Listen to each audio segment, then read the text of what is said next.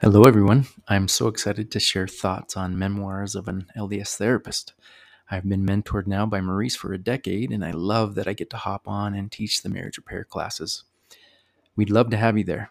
My women's marriage repair class happens Tuesday at 1 p.m. Mountain Standard Time, and men's marriage repair is Wednesdays at 2 p.m. Mountain Standard Time.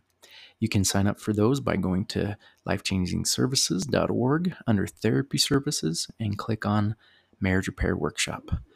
Can't wait to see you in class.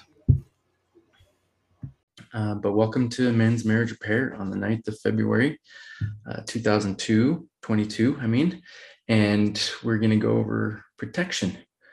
Uh, one of the three P's of the, of the Melchizedek priesthood, three P's of, of really um, getting into some of the coolest areas of how to show our our righteousness and our our greatness. So so I want you guys to imagine that you're the pilot of a plane and you're everything's going well, but all of a sudden there's something wrong and you're doing everything you can to see what that thing is that is wrong but all of a sudden you're in that kind of that 45 degree angle going down very fast um, toward the ground at breaking speed. The ground is coming faster and faster. Um, you use your skills and abilities and resources available to you. You end up pulling up but it eventually crashes into the ground. Everybody survives, fortunately. You had enough skill to make sure that you could you could survive and and nobody would die on the plane. Uh, there are very uh, there are various injuries on the plane and people that are extremely hurt and scared. You then are very taken aback because when you go back to check on people, everybody is mad at you for what you've done, even though you survived and created a situation where everybody could survive on that plane. Of course, after such an event, there's a lot of trainings, there's a lot of um, things that you have to go through in order to get back to flying again. I don't know if it takes years. I don't know if it takes months. I've never been a pilot before, but um, you eventually get back to where you can fly again. You've got your license back. You've got everything you can to, to get back to uh, flying again. But you realize that as you're starting to fly again, um, there's some people that want to go on the plane again, but they're hesitant. They may have been a part of that place or part of that um, flight where it was a crash landing where everybody survived.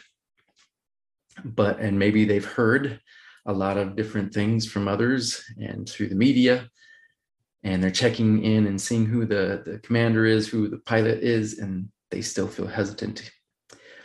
Um, and so there's a lot of pain as you're going back and trying to earn the trust of your company earn the trust of uh, your customers, and you eventually get back, but you're still facing a lot of hesitancy and delay delayed process of the people that are coming on the plane. And by this, I think it feels familiar, right? We feel like this is a familiar state. But I want to ask you guys a question. If and if you want to write in the chat or whatever, um, what is going through the man's brain or the pilot's brain when he sees that people are hesitant to get back onto their plane? I want you to think about that. And if you do have an answer, that'd be great. What is going on in the brain and mind of that pilot when he see that, sees that everybody's a little bit hesitant to get back on? So I imagine so that frustration, defensiveness, there's a little bit of like frustration, anxiety. There's maybe even some anger. That an immature pilot might say, Can't you see all the work I've done? Why are you judging me? Right? some people may go to, hey, look at this whole list of things that I've done to make sure I could go back and be the expert pilot. And I've even gotten better through it. I've even become better through it. So there is that, there's that urgency to be defensive or show what you've done to get better. Now let's think of the opposite. What would what would cause that person especially if they are hesitant getting on the plane what would help that person or that person feel even more safe and calm while they're getting on because this is probably a very anxious time they're having trying to get back on that plane what would cause them to feel a little bit more comfort to get on that plane what were the what would be the words what would cause them to feel a little bit more comfortable to get on that plane again, to fly again. You don't have to get on now if you're not ready. Yeah, we got I'm the immature pilot, by the way. Hey, we we get we get those, right? We get we we say some things that are not so helpful, but we learn, right? The pilot should show a lot of empathy, the empathic statement of, hey, I get it. I even I even prepared something for such a case that if you need to go on a different plane, there's other options, right? Because I understand why you wouldn't want to be on this plane, no matter how much training I've been through. It's okay. It's okay to feel hesitant. If you would like, I'd like you. To, I'd like to take you through my pre-flight check. I go on the outside and the perimeter of the of the flight and to show you what's what's going on in different parts I've also prepared an in-flight or in, in interior flight check to see if you want to see to show you what I do there too to check before I get into things. I looked at the last time, oh, look at that, looked at the video, I looked at the kind of the things that happened in the black box before, what were what were some of the things that happened. I want you to show I want to show you kind of some of the adjustments that have made been been made here in this area if you're wanting to if that would make you feel. And the thing is, there's still no pressure to get on this plane. But uh, if you if you'd feel like that would help, I can go do that. In the chat, I'm also going through with this with my daughter. She's pretty. She's pretty. I lost the. She's pretty disconnected from me. My wife wants me to be a participating parent, but my daughter bypasses me all the time.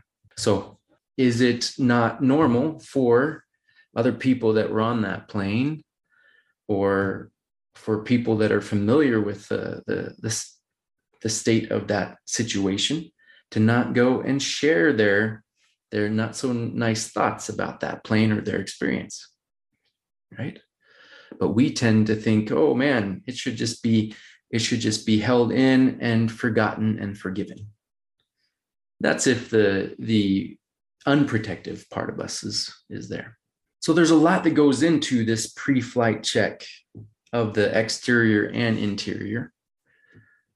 We're going in and checking everything. I bet it, you know, I, I compare it to um, the the border check or the border patrol that a Captain Moroni might do in his land, right? Or the the people that he trusts to go around the city of Ammonihah or the city of Noah um, to check and see what's going on on the borders. It's one one of those things we can do in our home. We can check and see what's going on that causes some pain, right? If it's like not following up or not doing the dishes and thinking that somebody else is going to do them, we could do kind of like a border patrol to see what causes us pain, even in our home. We can go check the borders there. There's a lot of things that we can do to make sure that that uh, we have that pre-flight check or we're doing kind of a boundary check on the different situations. So, if you liked what you heard in this segment and would like more, please sign up for my marriage repair by going to lifechangingservices.org under therapy services and click on marriage repair workshop. Really looking forward to seeing class.